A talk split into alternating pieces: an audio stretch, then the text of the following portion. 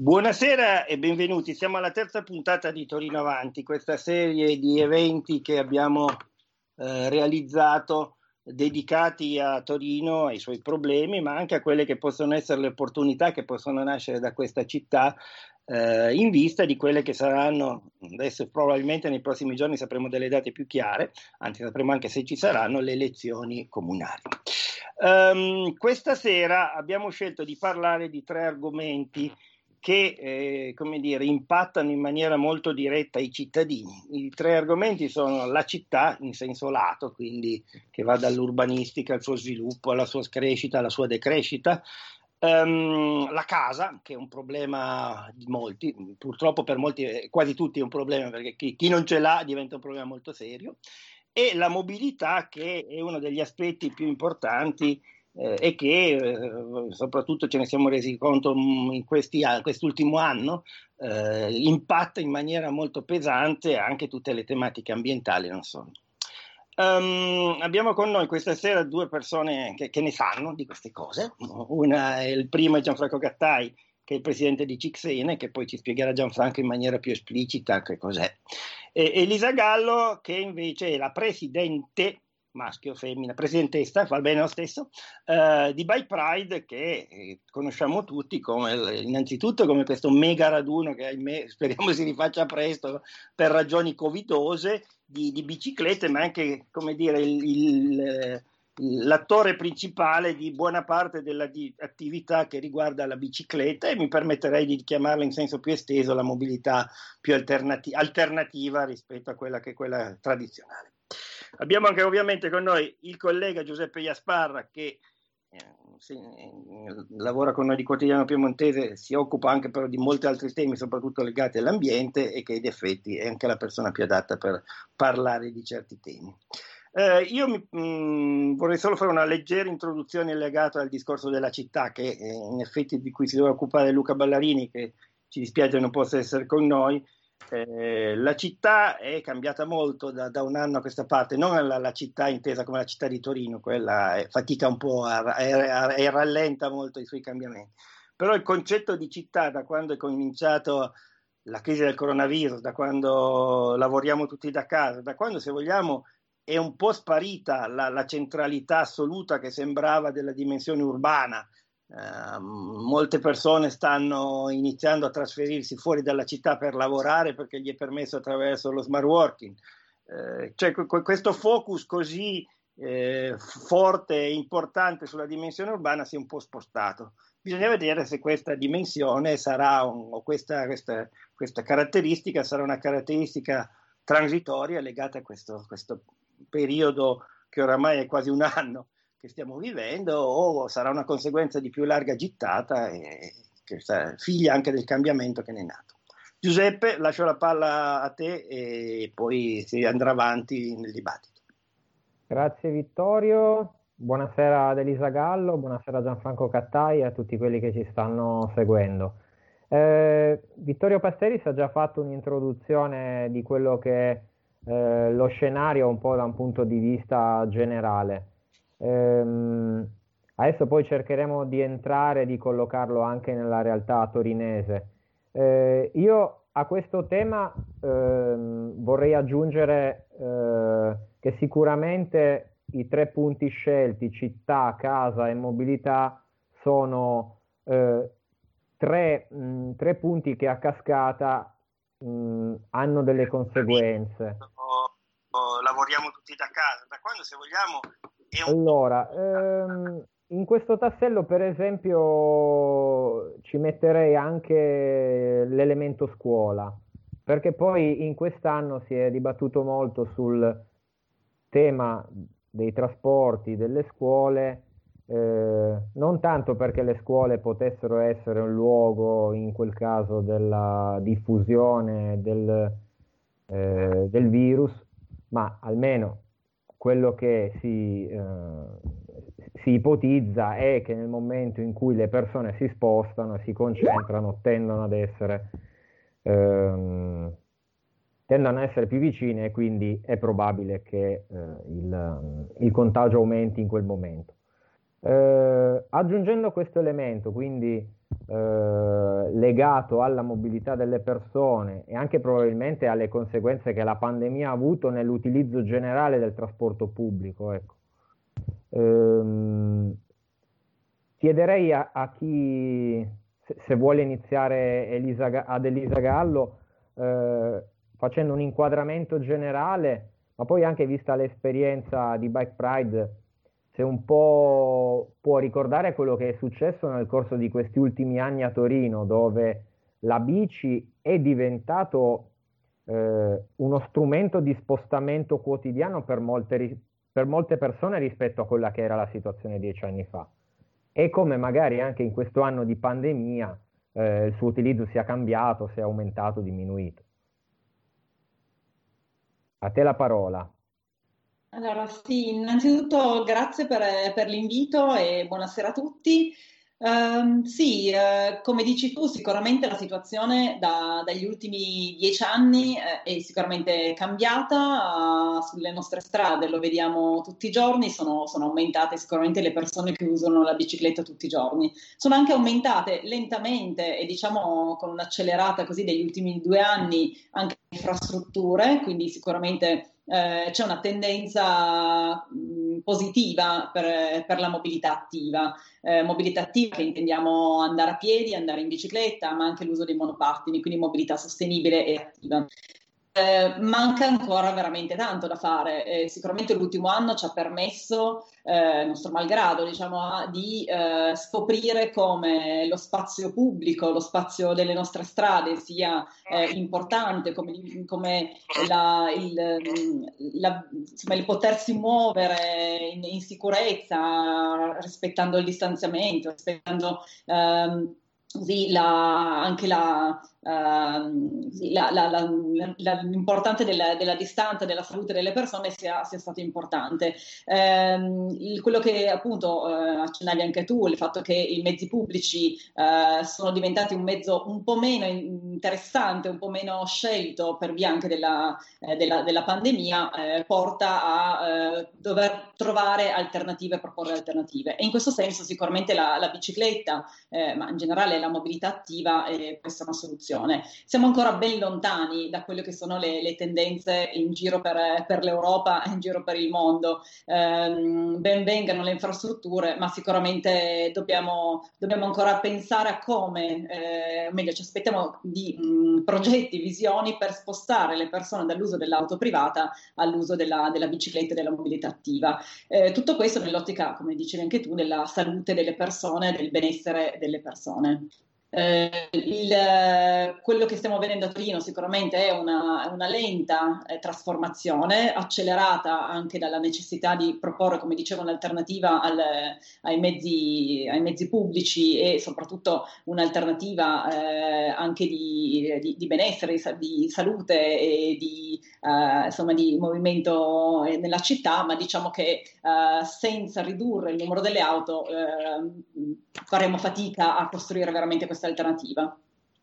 Ecco, ecco scusami una cosa Elisa, eh, Giuseppe scusami se mi inserisco, voglio solo fare una domanda, Il, lo sviluppo delle bici l'abbiamo vissuto tutti, poi eh, lo vediamo tutti, nel, anche perché era una vecchia legge che tutti sapevano ma che nessuno non applicava, basta anche sviluppare la, le piste ciclabili e quasi in automatico la gente usa più biciclette anche perché è più semplice, eccetera, eccetera. Non il tema che, che invece in parallelo, dopo la fase del lockdown e dopo il, il crollo dell'uso delle automobili e eh, se vogliamo anche il, dire, il, rilassamento dell'ambiente dovuto alla diminuzione dell'inquinamento, perché poi ne abbiamo parlato l'altra volta, il grande casino di Torino deve essere la città più inquinata d'Italia, che piaccia o che non piaccia, perlomeno sotto certi parametri. Le auto sono di nuovo, come dire, parti, o perlomeno l'utilizzo tradizionale dell'automobile, quindi fatto da persone che la usano spesso in maniera eh, singola, che non condividono il mezzo e che usano pochi mezzi pubblici, che oggettivamente in questo momento i mezzi pubblici hanno il problema di fare un po' paura perché sei, sei, con tanta gente che potrebbe, come dire, portarsi il virus. Ecco, eh, qualche idea in più proprio per ridurre l'utilizzo delle automobili o per usarle in maniera più intelligente? Tutti i vari sharing servono a qualcosa? Allora, eh, io farei un passo, un passo, indietro. Innanzitutto quello che, quello che, secondo me manca ancora, ma spero di vedere presto nei, nei, programmi elettorali dei futuri candidati sindaci, è una visione, cioè quella di una città in cui la persona, le persone sono messe al centro delle scelte di mobilità urbana. Eh, non si può pensare al, alla bicicletta come una, una, categoria a parte, come dire, come una, eh, un pezzettino. Mm, la bicicletta è uno degli strumenti per rendere la mobilità urbana più sostenibile e eh, permettere alle persone di utilizzare un mezzo per la salute propria e per il benessere collettivo. Quindi intanto dobbiamo fare un passaggio, come dire, un po' più macro, cioè quindi che tipo di città vogliamo per il futuro, per il benessere delle persone, eh, che tipo di di mm, visione eh, della città eh, abbiamo. Eh, poi eh, a scalare avremo tutte le scelte successive, cioè se io voglio una città in cui le persone possano camminare mh, mm, e pedalare in sicurezza per le strade, in cui i bambini possano entrare a scuola eh, in sicurezza, senza dover fare zig zag tra macchine in doppia fila e, o essere scaricati come dei pacchetti eh, dalla, dal, dal, genitore che eh, si ferma, eh, fa scendere il bambino di fretta e, o la bambina di fretta e eh, in doppia fila mentre insomma nel frattempo gli altri cercano di fare zig zag. Ecco, mm, queste sono tutte una serie di, di esempi di, di, cose che non dovrebbero capitare nel momento in cui io metto al centro la salute delle persone.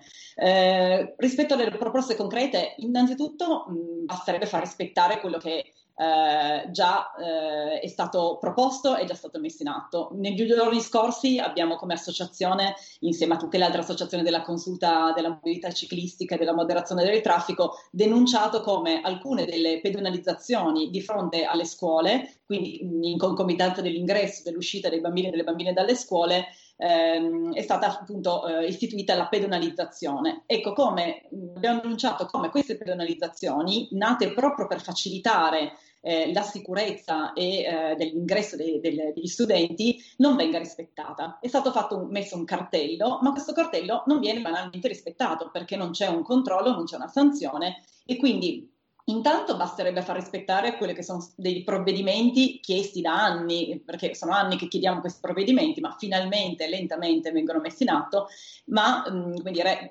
poco controllati. La stessa cosa dei, dei controviali zone 20, mm, benissimo, sono perché come associazione chiediamo da anni ed sono fondamentali per rendere le città sempre più sicure, eh, scusate, le strade sempre più sicure per gli utenti della strada, ma anche qui senza delle, riduz- delle, moderazioni del traffico, senza controlli, senza ehm, eh, insomma, arredi urbani che rallentino la velocità, come dire, restano un cartello, un segno sulla strada che quindi viene poco rispettato e poco eh, anche eh, dire, valorizzato. Quindi intanto far rispettare quello che, quello che eh, si, si, si decide di fare, giustamente e con grande approvazione da parte di tutti, ma mh, mm, appunto all'interno di una visione che porti tutte le scelte costantemente nella visione di mettere al centro le persone, la sicurezza, la salute, ridurre il numero delle auto, perché quello è deve essere l'obiettivo, ma non perché siamo contrari all'uso dell'auto, perché siamo cattivi e siamo, vogliamo,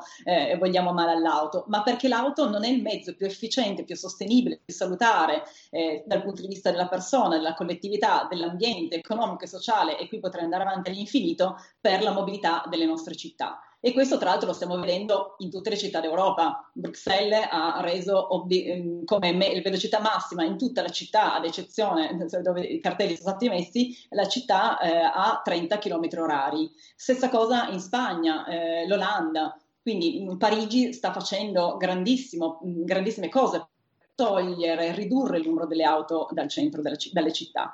Um, e questo mh, dovrebbe eh, ricordarsi che non lo si fa perché appunto si è contro qualcosa, ma lo si fa a favore delle persone, a favore del benessere della salute.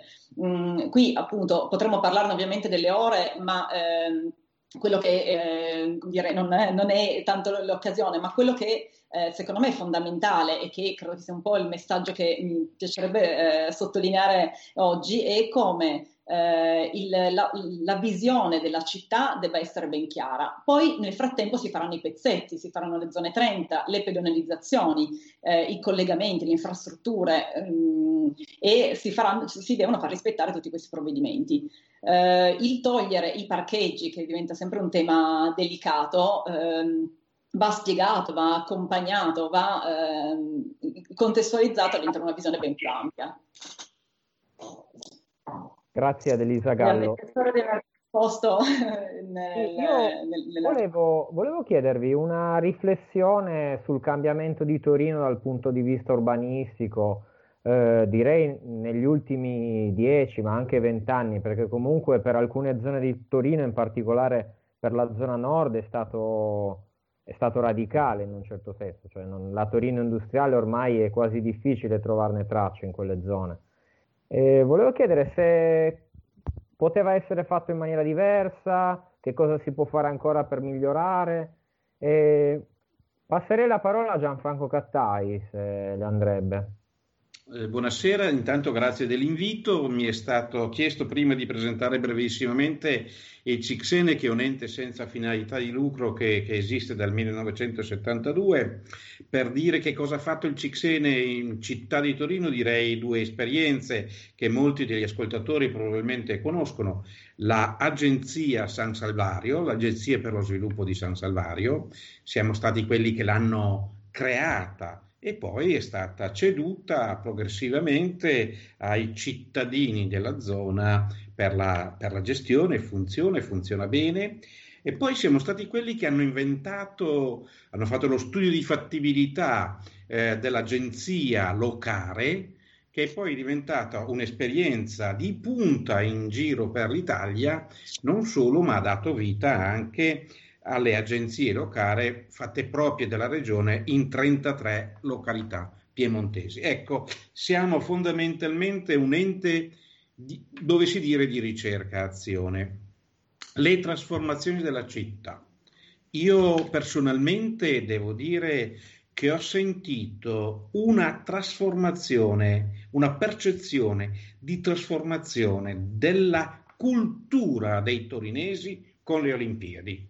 Qui c'è stato, è stato un episodio in cui eh, è venuto fuori una consapevolezza di poter contare su se stessi. Lo cito perché è forse una delle cose che bisogna studiare fino in fondo e rilanciare quell'effetto no, della, della, dello slancio della, del, eh, che ha avuto dalla cittadinanza a proposito delle Olimpiadi, le trasformazioni urbane. È vero, le trasformazioni urbane sono in atto. Io ho presente che cosa vuol dire lavazza, per dire in piazza, in largo Brescia, eh, in quella zona.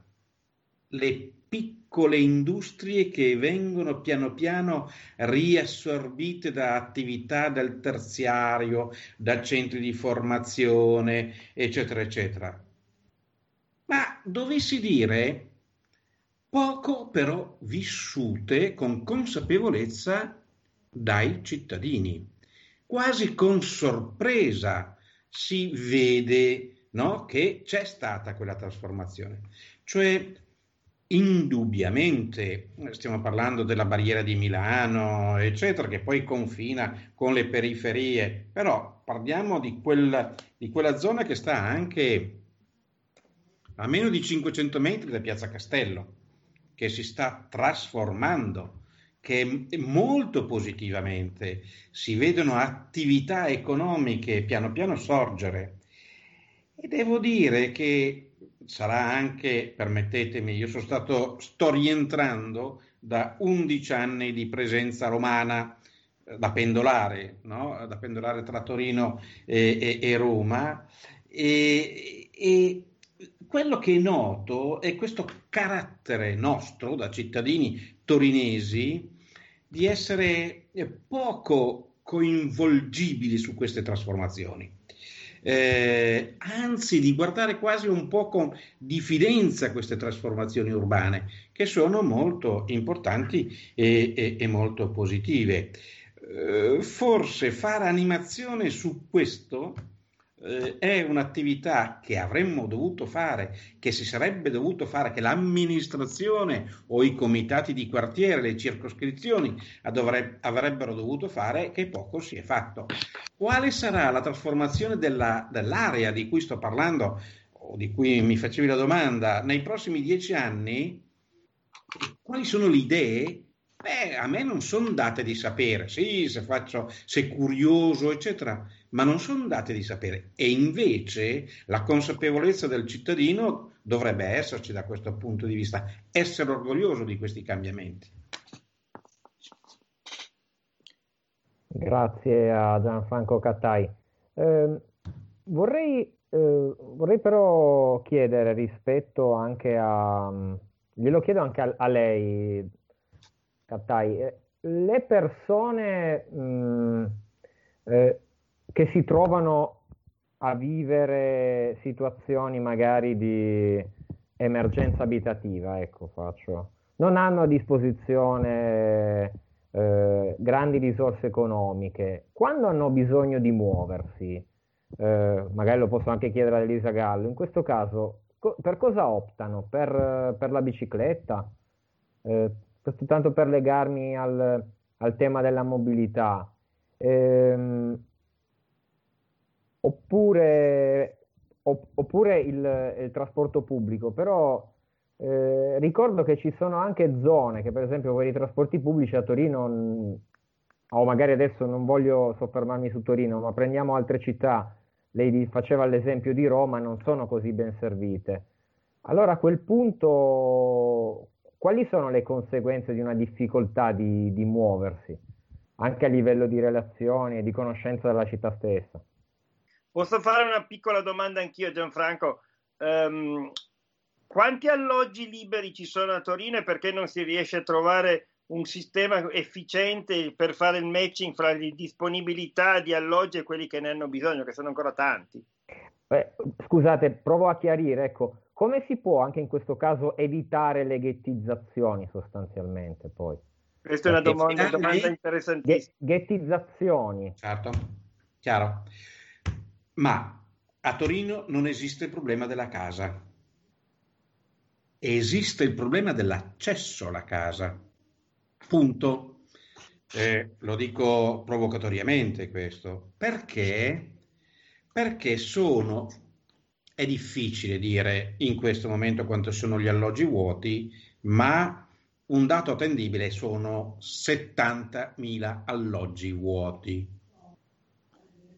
70.000 alloggi vuoti, se chiedete a Gianfranco il suo parere quanti sono effettivamente vuoti, perché magari alcuni sono stati gestiti, diciamo, in modo informale, no? in nero, e quindi sono occupati. Si potrebbero avere i dati, basterebbe mettere insieme tre componenti, la luce, il gas e l'acqua, metti insieme e capisci se quell'alloggio viene utilizzato o meno ma diciamo che il problema è che abbiamo circa sicuramente 40.000 alloggi vuoti. Ma com'è allora che c'è difficoltà? Non tanto per i più poveri. Teoricamente i più poveri dovrebbero finire, dovrebbero poter beneficiare delle case popolari.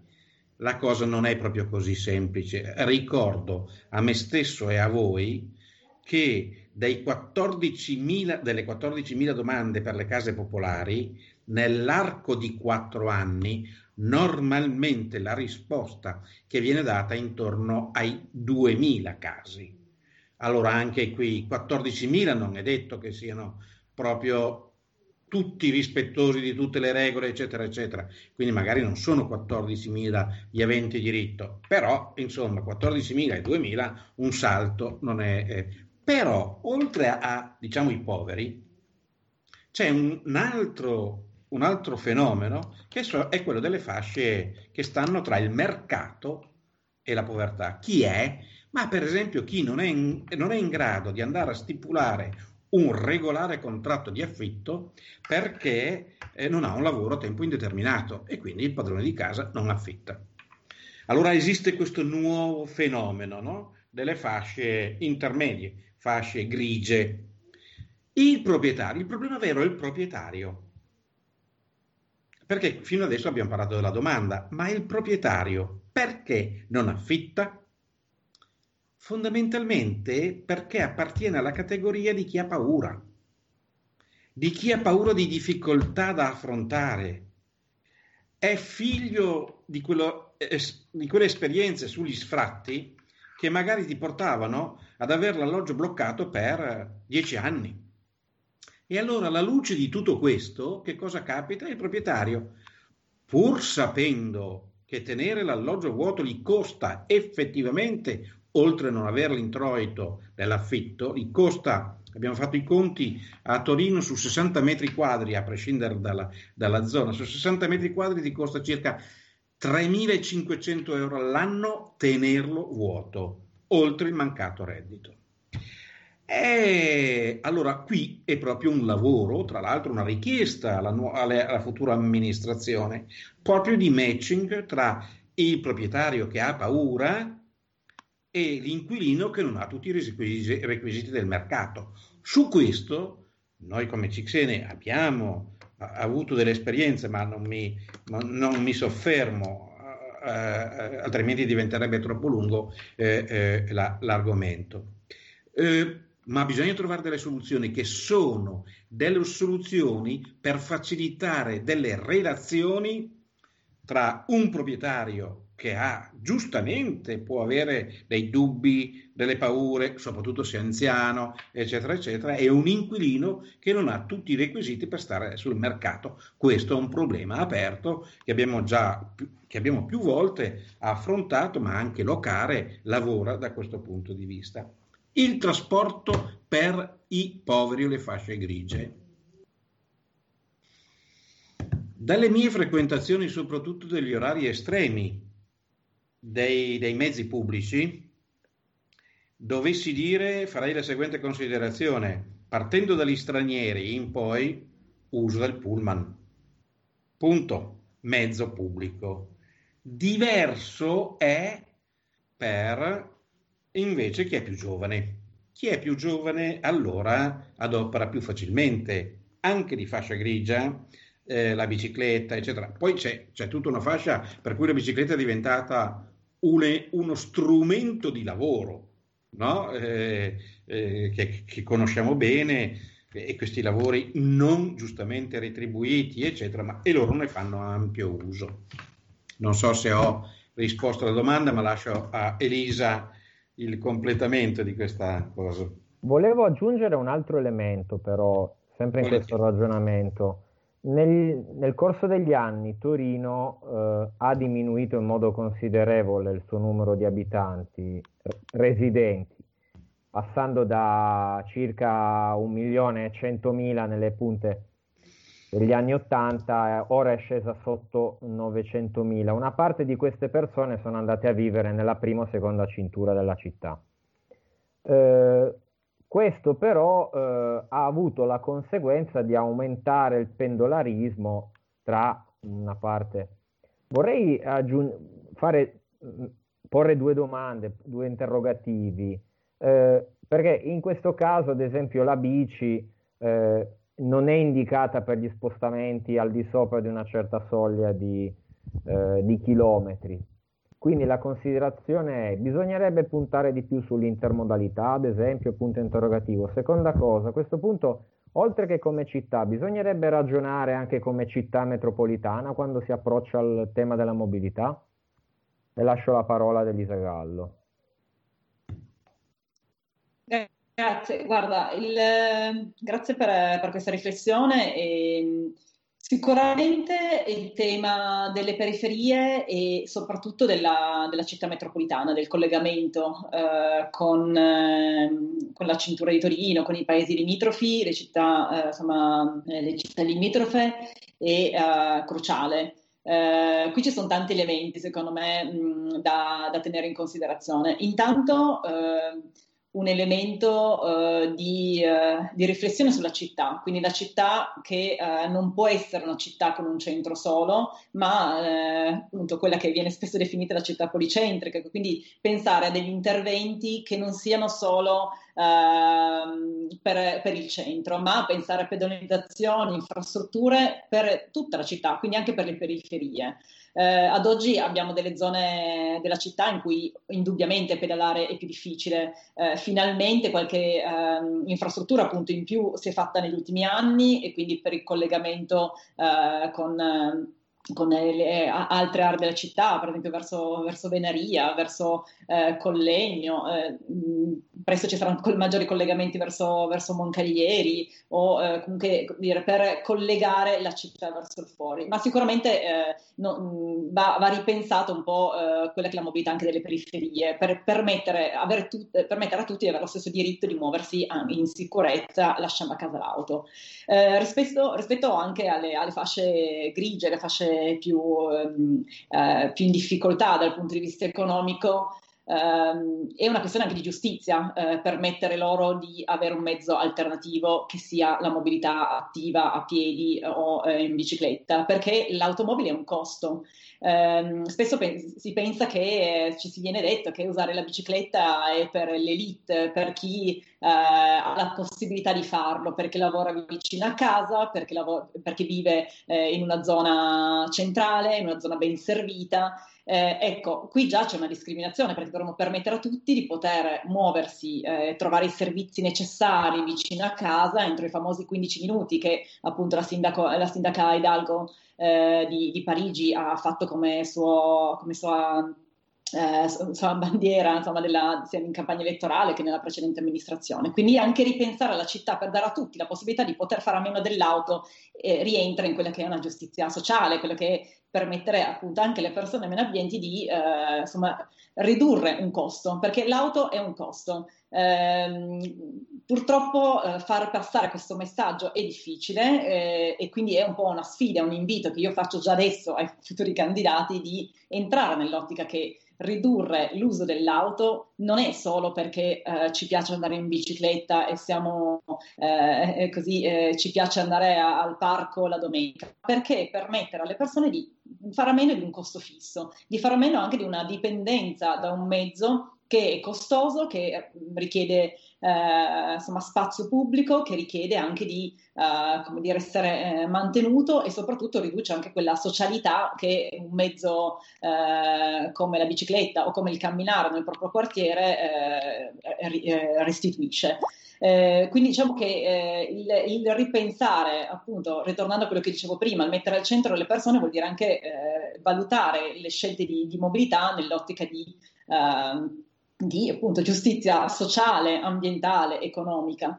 Eh, rispetto poi al, all'intermodalità, ecco questo è un altro grandissimo tema, perché se io eh, abito in un paese eh, fuori Torino, nella cintura, insomma in una periferia e eh, devo lavorare nel centro città o comunque entrare in Torino, eh, devo poter avere la possibilità di lasciare l'auto a casa, di non, non, non dover avere quel costo, perché eh, insomma eh, fare tutti i giorni 20 km per venire a lavorare vuol dire so, so, un quinto di stipendio, sto facendo ipoteticamente, ma sono, sono soldi. Poterlo fare lasciando a casa l'auto perché magari faccio rifaccio un pezzettino in bicicletta, poi prendo il treno, prendo il bus e poi rifaccio un pezzettino in bicicletta, vuol dire mh, il benessere fisico, perché si sicuramente un, vado a, eh, ad attivare t- tutti quei benefici sulla, sulla salute delle persone, eh, sulla salute della persona dal punto di vista fisico, del, di, eh, di ehm, riduzione dello stress, ma anche dal punto di vista economico.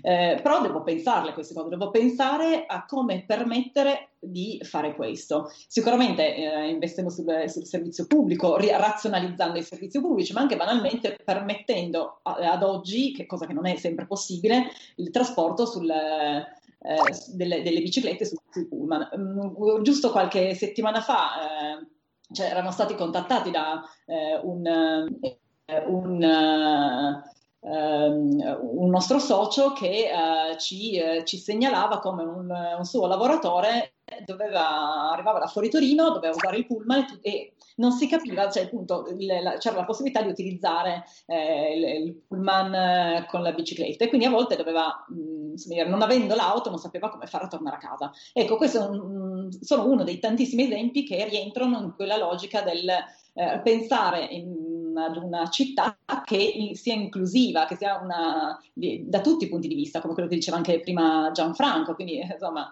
eh, pensare alle, alle, fasce grigie, alle, alle persone meno, meno abbienti non solo appunto a città in cui sia bello pedalare solo al parco del Valentino, ma eh, uscite di lì, eh, come dire, la sicurezza è ben, eh, insomma, ben lontana. Posso continuare Um, io rispetto, rispetto, ad altre città, eh, una, una, mancanza a Torino che, ho, che registro è quella del, del mancato utilizzo del trasporto ferroviario in ambito urbano. Mi spiego meglio. Eh, Roma, ma anche Milano, hanno un passante ferroviario per cui da una parte all'altra della città ti puoi muovere anche eh, attraverso, attraverso, il treno urbano. Eh, da alcuni anni esiste il servizio ferroviario metropolitano e quindi eh, tip- gli orari dei treni sono stati cadenzati, diciamo, fa- passi avanti sono stati fatti. Ma in questo senso, ora lo dico perché vorrei anche collegarmi al, um, eh, alla questione urbanistica. Una delle nuove stazioni che sono state costruite a Torino nell'ambito del, dei lavori sulla spina è quello per esempio di Rebaudengo Fossata. Eh, però rimane una stazione almeno sottoutilizzata per le sue potenzialità e sinceramente da un punto di vista, guardandola dall'esterno, mi sembra proprio una di quelle zone dove l'obiettivo di riconnettere la città non sia, eh, non sia ancora stato raggiunto. Ecco, a questo proposito, eh, forse la domanda l'avevo già fatta, eh, che cosa è mancato, cosa, cosa mancherebbe? Perché lo dico anche come auspicio poi per le amministrazioni che verranno. Eh, il grande Piazza Valdissera è diventato uno, dei, uno, degli argomenti di discussione degli ultimi anni, però eh, siamo di fronte in realtà a un'opera urbanistica recente, pensata per una città eh, con un determinato volume di traffico. Ecco, come mai stiamo, dopo che sono passati quattro anni, ora alcuni anni dall'inaugurazione, continuiamo ancora a parlare, a modificare per come farla funzionare? Eh, fare sarebbe... una domanda correlata, Giuseppe. Sì, voglio dire, eh, chiudo con la domanda. Cioè, dovrebbero parlarsi di più le stesse strutture del comune che si occupano di mobilità urbanistica e lavorare insieme oppure si continua a lavorare per compartimenti stagni? No, io volevo estendere la domanda che è molto interessante su un altro temino di cui abbiamo già parlato prima, cioè eh, vabbè, poi mm, ne parleremo in maniera più diffusa dopo, cioè che progetto di città ci abbiamo in testa. Ma poi il tema è un altro. Eh, perché a Torino ci impieghiamo così tanto a fare delle trasformazioni che in altre città ci si impiega molto meno tempo? Non sto parlando di Shanghai eh, e neanche di Pechino, sto parlando di Milano, sto parlando anche di un Parma, eccetera. Cioè, eh, il, il, discorso che stiamo facendo, ad esempio, rispetto al passante, è un discorso che dura, non, non lo so, ho perso i tempi, vent'anni, non mi ricordo più. Eh, il discorso su, sulla casa è un discorso che eh, a Torino abbiamo fatto per anni case, però erano fatte in una maniera direi con una, un, pensiero piuttosto strampalato, salvo la speculazione. Eh, ricordo ancora che noi, sempre per parlare del passante ferroviario, abbiamo una stazione che si chiama Zapata, che per il momento è una catacomba. Prego. Se devo rispondere io per primo, direi sì, questo. L'impressione è che ci siamo fermati all'ultimo miglio, cioè che c'era una cosa da perfezionare perché funzionasse, siamo arrivati fino lì, punto. E che la progettualità che c'era inizialmente non è arrivata fino alla fine. Questo è tragico. Eh, questo lo cito soprattutto rispetto all'esperienza del collegamento delle stazioni perché effettivamente Torino eh, sarebbe abbastanza avvantaggiata anche rispetto ad altre città, cito in particolare Roma, che ha investito di più da questo punto di vista. Torino in, ha investito, potrebbe essere interessante, è mancato il, il cesellamento di tutto. Infatti interessante, a proposito della metropolitana, vedere come sono occupate i parcheggi all'inizio e alla fine della metropolitana per gente che viene da fuori. Chi è che non utilizza la metropolitana? No, è chiaro che è un vantaggio. Punto. Questo per una cosa. Piazza Valdissera. Io quello che mi chiedo da vecchio architetto eh, ma si sono fatte tutte le simulazioni fino in fondo per capire che quella era una soluzione da adottare? Possibile? Perché mi chiedo questo? Ma perché dal primo giorno che è stata costituita, costruita Piazza Baldissera che ha creato un ingorgo che non finiva più. Oggi si parla della soluzione alternativa dei sette semafori in piazza Baldissera e non ho capito se verrà rivista e riconcepita tutta la piazza. Ma è proprio questo, a proposito del fatto di parlarne con i cittadini, ma siamo in grado, la città, l'amministrazione, chi ha fatto queste scelte, di spiegarle ai cittadini? Perché dal primo giorno, ripeto, Piazza Baldissera, dal primo giorno è capitato è capitato quello che sta capitando oggi. Bisogna evitare Piazza Valdisera se ce la fai, praticamente in quasi tutti gli orari della giornata. Quindi una tecnologia, uno strumento che è stato inventato, la rotonda, che è stato inventato e sperimentato come funzionante, superato certi livelli, diventa una non risposta. Perché questo è il problema. Allora, tempi, i tempi, eh, i tempi biblici di risposta e questo fa parte della, della, della lentezza e spesso si sente dire anche che ci sono i fondi ma non si può procedere. Eh, io penso che fa, faccia parte un po' della cultura italiana, ma come dicevi eh, tu dicevi Vittorio, ci sono altre città che hanno dei tempi un po' diversi, eccetera. Io penso che noi dobbiamo imparare, a proposito del ponte, eh, il ponte di Genova, delle modalità per rispettare le regole accelerando i tempi. E forse questo è un suggerimento che noi dobbiamo proprio dare, chiedere, non più che dare, dobbiamo pretendere ai nostri futuri amministratori la velocità, anche perché noi saremo chiamati sicuramente, parliamo del nostro periodo Covid, ad affrontare le novità, le trasformazioni, eccetera. E sarà importante farlo con velocità, con tempi ridotti, soprattutto se vogliamo avere la fiducia dei cittadini, cioè il discorso delle imprese che devono reggere, le piccole imprese, le imprese familiari, eccetera. E quindi questo discorso dei tempi e della burocrazia, perché viene invocato subito la burocrazia, il rispetto delle regole, eccetera. Questo è uno sforzo su cui tutti dobbiamo concentrarci per trovare delle soluzioni, sia i soggetti del terzo settore dando delle indicazioni, suggerimenti, eccetera, sia diciamo chi deve governare la burocrazia eh, senza arrocarsi dietro il fatto che burocrazia può essere potere. Elisa, hai qualcosa da aggiungere? Sì, eh, guarda, la, guardate, la, Piazza Baldissera e Corso Principe Oddone connesso, eh, come sapete bene, è stata nominata l'autostrada urbana e diciamo che eh, nel momento in cui già diciamo, diciamo, questo capiamo che qualcosa non è andata, non è andata bene.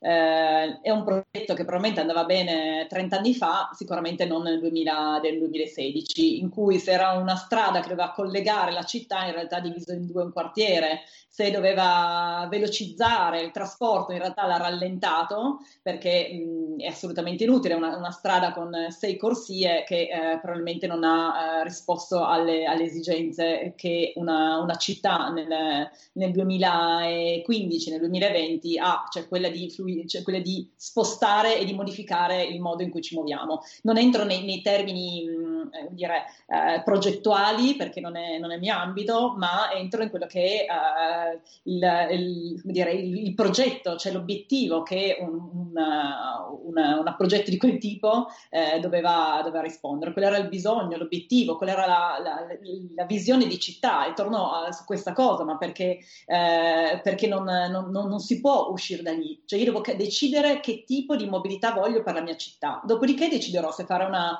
una strada sei corsie con due ciclabili eh, in mezzo alla strada, anche poco utilizzabili, o se invece voglio ripensare ad una, una strada che sia inclusiva, che colleghi eh, i quartieri, che non lo divida, divida a metà, che di, disincentivi eh, l'uso dell'auto, non che eh, porti tutti a fare quel pezzo di strada lì e, e rimanere tutti in, in, nell'ingorgo. Eh, a me tutte le volte che pedalo su quella su quella ciclabile mi viene da sorridere cons- il, eh, guardando il cartello che dice sconsigliamo l'uso di questa, eh, di questa strada perché ci possono essere eh, insomma ingorghi, l'ha detta un po' lunga, il cartello dice sicuramente meno parole, ma il messaggio è quello, mi fa sorridere in una strada che è stata costruita eh, 4 o 5 anni fa.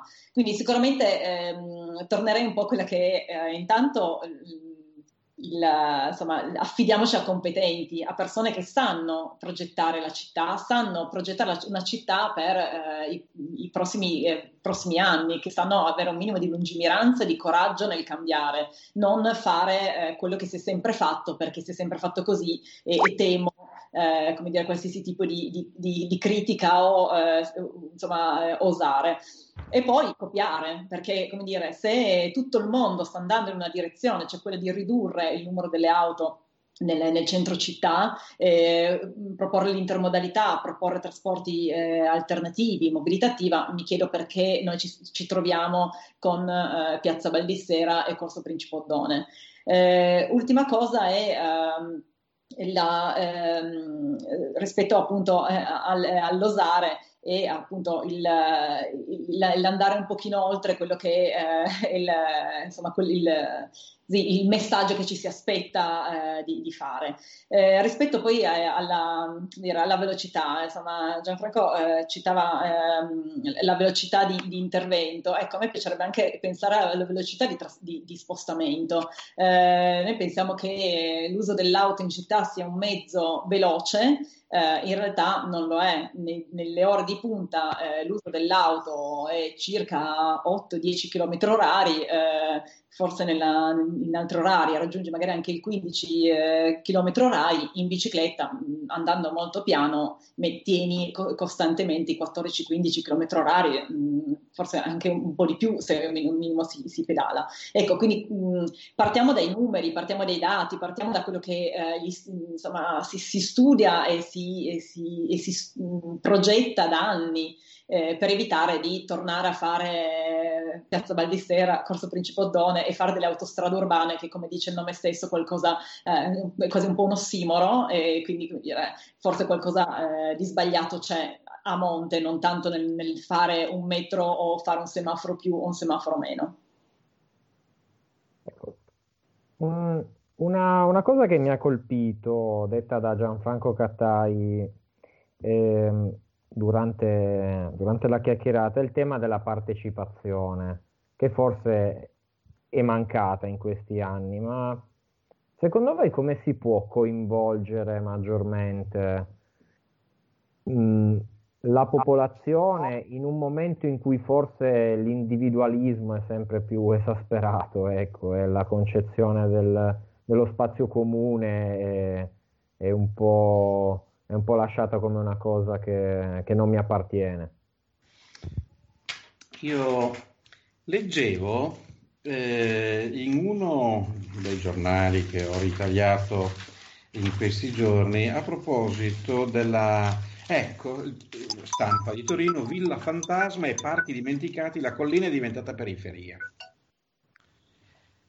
Ma quando impareremo che probabilmente la soluzione a problemi di questo genere è riconoscere la volontà e la capacità di cittadini di auto-organizzarsi per affrontare questi temi e dare fiducia. Io ho avuto la fortuna di conoscere abbastanza bene eh, alcune esperienze francesi da questo punto di vista, per cui il governo si è data anche una legge, sto parlando del governo, addirittura una legge che favorisce i cittadini che si auto-organizzano per prendersi in, in diciamo, eh, con la responsabilità di alcuni pezzi di città, di alcune opere di riguardo dei cast- vecchi castelli, vecchie fortezze, eccetera.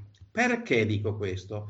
Perché dietro a questa esperienza c'è, eh, eh sottintende che non c'è uno che decide, che comanda, che progetta, ma c'è una comunità che è in grado di formalizzare delle proposte e assumersi delle responsabilità, ma deve essere un rapporto di sussidiarietà articolo 118 della nostra Costituzione, un rapporto di sussidiarietà per affrontare e risolvere la, eh, problemi di qualità di vita, di qualità del territorio. E io penso che da questo punto di vista, purtroppo, abbiamo vissuto città del sociale, città del terzo settore, Torino, città dei comitati di quartiere, no? stiamo parlando degli anni, della fine degli anni 60, dei comitati di quartiere mm, pioniere in Italia su queste cose e un po' piano piano lo si è dimenticato. Eh, forse sì, l'amministrazione ogni tanto tende a, sen- a, percepire il terzo settore come un settore che fa delle domande di soldi. Eh. E, e eh, no, è sbagliato. Probabilmente io penso a tutto l'errore che abbiamo fatto come amministrazioni, ho detto che abbiamo fatto come amministrazioni, quindi non voglio offendere nessuno nel fare delle, delle, delle, delle proposte, no? de, quando ci fanno dei bandi, di arrivare alla, alla proposta minima, che è un errore storico. È un errore storico, non dobbiamo fare. Quindi il problema della partecipazione parte da un sentire collettivo che si progetta per trovare delle soluzioni. Poi ci vogliono anche delle economie, poi bisogna che, che l'amministrare, l'amministrazione della città eh, crei dei, de, delle sue regole, eccetera, però innanzitutto è la progettazione che passa attraverso la partecipazione. Partecipazione che va in qualche modo armonizzata, eh, non sto pensando alla, alla, alla partecipazione che, che, è quella che rompe, che grida, eccetera, ma tu devi dare l'opportunità ai cittadini di saper contare su se stessi per il bene comune della comunità. Elisa? No, volevo chiedere ad Elisa se vuole aggiungere qualcosa su questo. Guarda, eh, sì, eh, sono ovviamente eh, concordo con quello che, dice Gianfranco. Eh, dal punto di vista della mobilità, eh, noi abbiamo avuto un piccolo passo avanti negli ultimi 5 anni, 4 anni, eh, con, la, con, la, costituzione della consulta della mobilità ciclistica e della moderazione del traffico, che è stato un piccolo eh, passo avanti verso la, l'istituzionalizzazione e l'organizzazione del coinvolgimento delle associazioni, il cui contributo è eh, importante. Eh, e non lo dico perché eh, faccio parte di un'associazione, ma lo dico perché da anni eh, il contributo delle associazioni è eh, quello che permette all'amministrazione di avvicinarsi al territorio. Eh, noi siamo eh, cittadini che vogliamo bene alla nostra città, alla collettività e vogliamo dare il nostro contributo per rendere il luogo in cui viviamo più bello, più accogliente, più salutare. E, e questo, questo, contributo deve essere organizzato e quindi l'istituire la consulta della mobilità ciclistica e della moderazione del traffico con un regolamento, quindi riconosciuto dal Consiglio Comunale e con il compito di eh, fare proposte e di dare pareri sui progetti, è un passo avanti rispetto a quello che è, è stato magari finora il tavolo, il tavolo di, di coinvolgimento. È ovvio che poi la, le, le, le, decisioni devono aspettare all'amministrazione e che si deve dotare delle competenze per, per poter fare delle scelte, perché anche qui eh, progettare eh, la, le infrastrutture per la mobilità ciclistica eh, non è un intervento che tutti possono fare, non lo possiamo lasciare eh, al, alla cittadinanza che dà il parere su come fare la ciclabile, servono delle competenze, bisogna cercarle, bisogna formarle fare in modo che eh, i tecnici eh, del, insomma, competenti, incaricati, eh, insomma, si possano eh, aggiornare su, sugli interventi. Su questo per fortuna si stanno facendo passi avanti, ci sono progetti che permettono scambio di informazione e informazione. Quindi in questo senso la consulta è un tentativo, cioè è una, un, un'azione per istituzionalizzare il coinvolgimento delle associazioni, eh, che appunto insomma, i, i, membri della consulta vanno sul posto, provano, pedalano, commentano. È ovvio che uh, il gap c'è ancora perché ovviamente poi interventi che uh, come dire, sono ancora criticabili ci sono, ma intanto uh, qualche miglioramento c'è perché la consulta viene coinvolta un mese prima del, dell'avvio dei progetti, si, chiede, si riunisce mensilmente con gli assessori tecnici, valuta e guarda insieme ai tecnici i, i progetti e la, la, pianificazione, propone, fa proprie ehm, eh, insomma, eh, rivendicazioni, proposte e, e, e, pareri sul tema. Quindi sicuramente è fondamentale coinvolgere le associazioni perché sono un, un patrimonio della, della, cittadinanza, della collettività eh, importantissimo. Eh, quindi su questo, ecco, mh, invito quindi anche chi, chi, ascolta anche un po' a seguire quelle che sono questi, questi, eh, queste dinamiche, eh, anche per evitare di eh, rivendicare senza partecipare. Ecco. è facile criticare, bisogna poi mettersi in campo e, e, fare proposte. Questo non vuol dire, ripeto, che le ciclabili debbano essere eh, progettate eh, dal, eh, da, dal, passante di turno, ovviamente, perché come dire, io non mi farei mai costruire una casa da qualcuno che non ha studiato per farlo e quindi tantomeno vorrei una ciclabile costruita da qualcuno che non ha mai eh, pedalato o non ha mai studiato come si fanno ciclabili da eh, ormai decine di anni. Posso solo aggiungere una cosa? Sì, io ho terminato con le domande, Vittorio, se vuoi. Sì, certo, anche perché abbiamo ancora una, una ventina di minuti. Um, il problema della partecipazione da parte dei torinesi a me, è, per me è sempre stato un problema serio, nel senso che rispetto ad altre città, la capacità davvero di fare rete delle, delle, entità torinesi è molto modesta. Io ho sempre dato una ragione sabauda a questo, cioè l'abitudine a farsi comandare. Poi, in effetti, nell'ultimo periodo le cose sono un po' cambiate, ma secondo me un po' perché eh, è cambiata un po' la generazione di coloro i quali hanno determinate, dire, determinate investiture.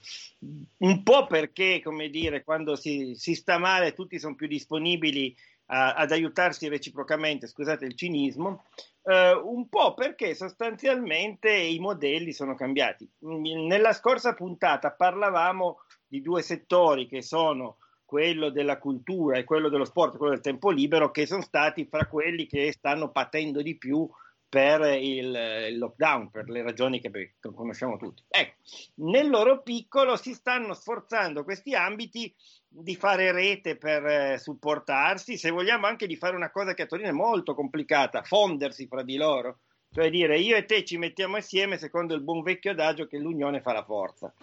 È ancora un grosso problema, mm, secondo me, che se riusciamo culturalmente ad abituarci a fare rete e, e, a, e a crescere insieme, sembra il nome di un, di un, di un ente, eh, può, può, servirci. Questo è un problema molto importante. Prego. No, io volevo solo chiedervi ancora due o tre cosine veloci. Io posso no, commentare quello che dici tu? Prego, prego. Eh, fare sistema e fare rete sono, sono due temi che mi appassionano. Non per niente ero presidente di un raggruppamento di eh, 87 associazioni a livello nazionale che si occupavano di cooperazione internazionale, ma voglio dire che a Torino, per esempio, sull'habitat sociale, come Cixene, siamo promotori eh, insieme con la Fondazione Aperti, con Conf Cooperative, di una rete di 100 soggetti che si interrogano e scambiano su questo. E certo, eh, bisogna, eh, 100 non sono pochi, eh, compresi enti pubblici, cioè la Comune di Torino per fare un nome, i sindacati, eccetera, le associazioni del terzo settore. Certo, bisogna investire, nessuno è disponibile a investire economicamente nel fare sistema, nel fare rete. Questo è l'altro aspetto che probabilmente l'ente pubblico dovrebbe dire se due si mettono insieme, io non faccio un bando in cui diminuisco i soldi rispetto al fatto che si presentano singolarmente, ma lo aumento perché si mettono insieme, cioè promuovere questo, appoggiare. Ecco, quindi sono convintissimo di quello che dici, però abbiamo anche delle esperienze di sistema e di rete che non sono banali. Ho citato per esempio questa. Ecco, volevo chiedervi ancora due o tre cosette. Allora, la prima Posso... è sulla partecipazione, io se posso aggiungere solo un commento a quello che dicevi Vittorio. Eh, io mh, forse sarò eh, eccessivamente idealista, ma eh, A, a, me non piace tanto eh, dire, etichettare i torinesi come appunto persone che non partecipano o come, eh, come dire, fare tutto, come dire, il, di tutta l'erba un fascio, come si dice, ma eh, in realtà siamo persone, ognuno si porta dietro propri, la propria complessità. Eh, non credo che le persone da nessuna parte siano incapaci di capire eh, quando gli viene spiegato la, il perché, il per come di certe scelte, eh, non siano capaci di, di coglierle e, e, di, e, di, capirne il senso. Eh, credo che appunto sulla partecipazione ehm, eh, abbiamo esperienze, come diceva anche Gianfranco, molto positive. Io negli ambiti che vedo, vedo esperienze super interessanti, vedo persone che fanno rete, vedo sicuramente molte critiche e polemica, ma questo eh, fa parte un po' del gioco. E I cambiamenti sociali e culturali sono lunghi, richiedono perseveranza, richiedono attenzione, richiedono di lavorare in rete con, con la collaborazione di, di, tutti, settore pubblico, privato, associazionismo, singoli. Eh, quindi non, non, non vorrei eh, appunto che dicendo noi torinesi tanto non abbiamo voglia di cambiare, siamo i Bugianen, allora ci scarichiamo dalla responsabilità di eh, fare il nostro pezzetto per cambiare e migliorare l'ambiente in cui viviamo, perché davvero diventa, vabbè, ma tanto non cambierà mai nulla. Perché devo, devo impegnarmi, perché devo sbattermi per fare qualcosa? Ecco, se noi partiamo da questa cosa non cambierà mai nulla. E secondo me, e, e, intanto, è, è, riduttivo e anche pensare che le persone siano un, po' più stupide di quello che, quello che, sono, che non possono capire e non possono partecipare. Quindi mh, mm, mi piacerebbe che appunto si, si, si provasse ad uscire da questa retorica del tanto non cambierà, noi siamo Bugianen, non abbiamo voglia di partecipare, non vogliamo fare rete perché mi sembra che le esperienze che tutti noi che dire, in qualche modo da qualche anno ci occupiamo per lavoro, per attivismo, eh, di, di, di, insomma, di, terzo settore, di associazionismo, di, esperienze molto positive ne vediamo. Proviamo a raccontarla diversamente e poi voi siete un organo di informazione, eh, avete anche il ruolo per, per farlo. Ecco, proviamo a raccontarla diversamente e raccontare quel pezzettino che sta funzionando che eh, magari contagia già il resto.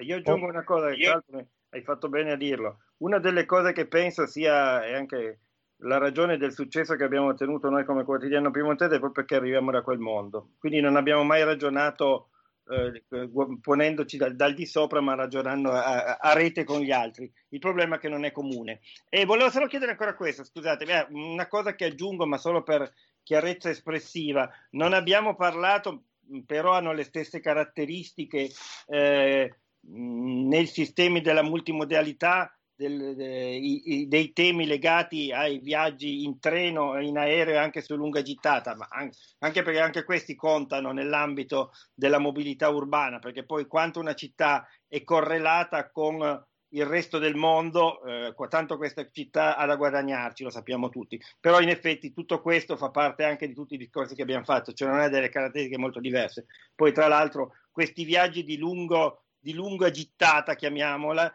eh, in questo momento sappiamo hanno tutta una serie di problemi che speriamo in tempi non brevi si risolveranno. Volevo solo ancora chiedere questo. Appunto, Ma mi è venuta anche a me un'altra domanda, Vittorio. Prego, prego Giuseppe. Eh, no, vorrei chiedere se in questo anno in particolare la rete, intesa come internet, ha aiutato a fare rete tra le diverse realtà oppure ne ha ostacolato l'incontro. Perché comunque la relazione, eh, diciamo, fisica per costruire la rete, credo, ritengo che sia un valore importante, però non voglio dare giudizi, ecco, solo un, una, è, è molto facile rispondere a questa domanda perché per la mia esperienza si sono moltiplicate le, gli incontri, moltiplicati gli incontri con le persone eh, in questo anno eh, si sono abbreviate con i Zoom o le alternative, eccetera, di, la durata degli incontri, ma si sono moltiplicati positivamente.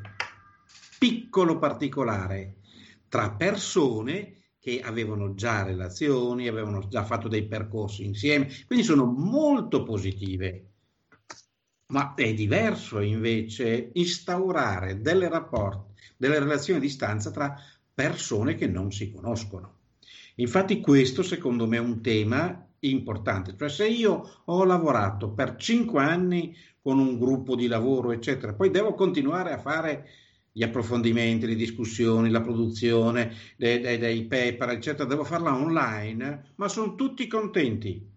Siamo tutti contenti perché spendiamo meno in tempo fuori dalla famiglia, eh, per treni, aerei, eccetera, eccetera. Figurarsi, ma questo perché è basato, perché ha radici su delle relazioni che già esistevano. Io non so invece, e questo è un punto interrogativo, che cosa, eh, che cosa può lasciare nella creazione di nuovi rapporti. Non è semplicissimo. Prego. Grazie.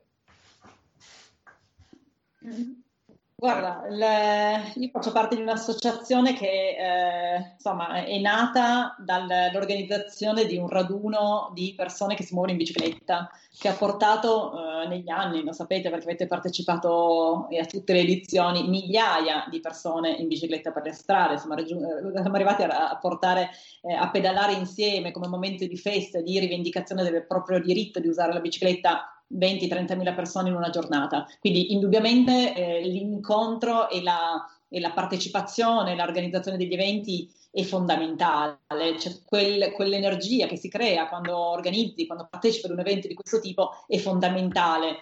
Eh, io lo, lo organizzo l'evento da, otto anni, da, da, insomma, dal 2013, poi nell'ultimo anno non l'abbiamo organizzato e eh, ho ben presente qual è l'energia che si crea in quel momento lì, che si crea prima, che si crea nei giorni successivi, di condivisione, di, eh, di sentirsi parte di, di, una comunità che... Pedalato eh, anche con la pioggia, scusa se ricordo. Abbiamo pedalato con la pioggia, mi ricordo la prima edizione con la pioggia, mi ricordo, beh, meglio, il Bike Pride tendenzialmente si è sempre portato la pioggia o le bufere o le, insomma, eh, eh, insomma, eh, insomma condizioni meteorologiche eh, importanti, però, come dire, eh, nonostante questo, quindi ha sempre creato un, un legame. Tendenzialmente l'unico legame era le persone che vogliono usare un mezzo di trasporto sostenibile a beneficio proprio e a beneficio della collettività, pensando appunto a quel eh, Giusto ieri eh, partecipavo a Mobilitart e il don, eh, don Josh ha, ha, detto di passare dall'io al noi, no? eh, quindi addirittura un messaggio di, di, di comunità.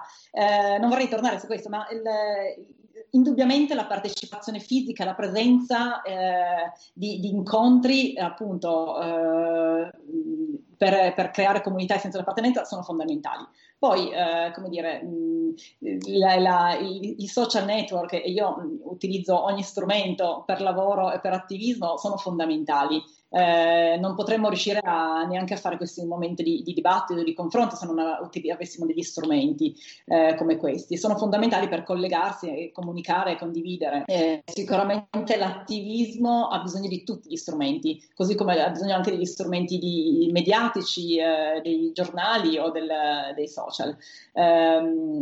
Ovviamente io poi, insomma, noi organizziamo eventi eh, di pedalate, speriamo presto di tornare a organizzare di nuovo per creare quel collegamento tra virtuale e reale. Il virtuale non è altro che for- un altro strumento per, per, di vita, insomma non è che una vita parallela o diversa, è semplicemente la continuazione della propria vita con un altro strumento. E ovviamente adesso ci sta un po' mancando quello, quello in strada, quello di presenza in strada. Eh, anche perché aggiungo l'ultima cosa, eh, anche rivendicare degli spazi come eh, insomma mh, eh, difendere le pedonalizzazioni, difendere perché sono sempre molto attaccate no, come interventi, le pedonalizzazioni, sperimentare eh, nuove forme di, eh, di, infrastrutture per le nostre strade richiedono la presenza in strada, richiedono di, di vederle, di toccarle, di incontrarsi. Um, uno degli strumenti più formidabili per progettare le città e eh, l'urbanismo tattico, per far vedere come potrebbe essere una città in cui gli spazi vengono restituiti alle persone. Quello è fondamentale farlo in strada. Poi i social insomma, sono fondamentali per creare, aggregare, fare le riunioni in, modo, in tempi più rapidi, come diceva Gianfranco, e, e creare efficienza. Ma poi insomma, serve, serve l'incontro fisico, anche lì, scendere in strada. Grazie. Io rispondo solo velocissimamente perché è una cosa che ovviamente anche per il mestiere che faccio mi tocca molto questo tema. Gianfranco ha detto delle cose saggissime come al solito dal punto di vista qualitativo, io aggiungo solo delle cose quantitative, cioè il, quello che è successo ha sicuramente accelerato ulteriormente quelli che, lavora, che sapevano già lavorare in rete e con la rete, che lavorano ancora più veloci di prima perché è diventato il territorio elettivo per tutti.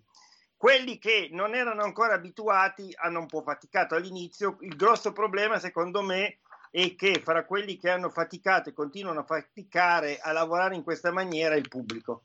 E quindi rallenta un po' tutto perché, come in tutte le reti, il, il, l'ente più lento, l'ente inteso come è, è, è, roba che esiste, è quello che poi rallenta tutta la catena. E questo è un problema serio, secondo me. Scusate. Allora, volevo solo aggiungere due cose, ecco, prima di chiudere. Come, come, come ci si era detti, eh, come dire, mh, che cosa uh, vorreste poter chiedere al prossimo sindaco barra sindaca rispetto alle cose di cui abbiamo parlato? Non troppo, perché non un programma elettorale completo, per cortesia. Cominciamo da Elisa per, per cavalleria, vai. Uh, non serve cavalleria, siamo uh, uguali. Um, guarda, le, quello, che, quello, che, dicevo prima, eh, io vorrei una visione, una visione di, di, città in cui venga messa al centro la persona eh, e che venga poi mh, trasversalmente eh, scelto di investire su una mobilità attiva, sostenibile, eh, che permetta quella, quella giustizia mh, sociale che dicevo prima anche nel, nella scelta del mezzo pubblico del trasporto, l'intermodalità. Quindi mh, ci sono degli interventi veramente a basso costo che permetterebbero di eh, facilitare il trasporto della bicicletta su un treno, su un pullman.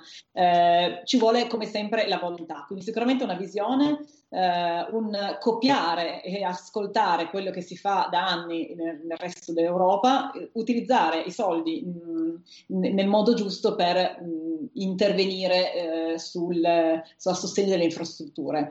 Um, di, di, interventi, guarda, con, con, l'Assemblea Popolare, che è un, questo percorso di eh, discussione, riflessione che abbiamo avviato durante il primo lockdown con 30-40 eh, associazioni a Torino in cui abbiamo toccato tutti, eh, stiamo toccando tutti i vari temi importanti per, per la città. Eh, il primo tavolo è stato proprio sulla mobilità, abbiamo stilato una serie di punti importanti, dalla città dei 15 minuti all'intermodalità, alla logistica a pedali, al, al, al, famoso ultimo miglio che non può essere fatto con un furgone diesel in pieno centro, nelle aree pedonali, ma deve essere pensato e investito per farlo in modo più, più sostenibile, dal, dalle scuole car free, ma realmente car free, in cui poi vengono rispettate, così come la riduzione della velocità nelle strade, perché è la prima causa di, di morte eh, in caso di incidente con una, un utente debole della strada, che sia un pedone o una, una persona in bicicletta, eh, così come il, la riduzione riduzione de- dello spazio occupato dalle strade. Le strade sono l'80% del, dello spazio pubblico e, e questo è tutto occupato da strade eh, e le strade sono considerate solo come veicoli, come vie di, di scorrimento, non come spazio di vita. Queste sono eh, alcune cose che andrebbero in questa direzione. Gianfranco? Io parto dalla frase che diceva, che diceva eh, Elisa quando parlava di al centro la persona. Allora io penso che il primo cittadino, eh, il sindaco, l'amministratore futuro, chiedo di essere il primo cittadino della sua comunità. Ma questo deve volerlo lui, lei, eh, e deve capirlo la gente. Quindi direi presenza, presenza, presenza tra i cittadini, nei luoghi degli incontri dei cittadini per ascoltare intanto e poi capace di parlare ma alto della cultura, della vision della città. Eh, parlare con parole semplici che la gente capisca, di prospettive, cioè no a una sindaco, no a un primo cittadino e soprattutto degli assessori che facciano la loro politica, la governance, eh, chiusi nei loro, nei loro uffici.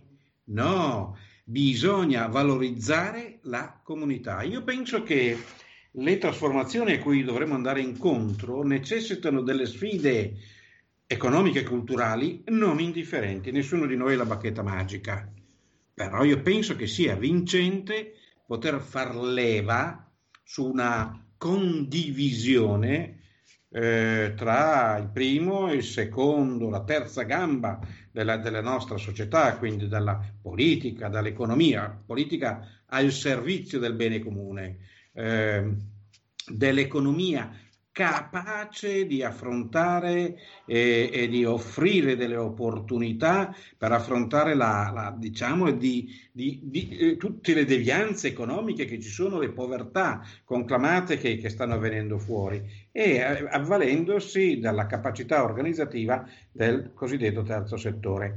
Però attenzione, non è un livello basso di dialogo, è un livello alto, capace di ascoltare per dire delle cose eh, importanti di prospettiva.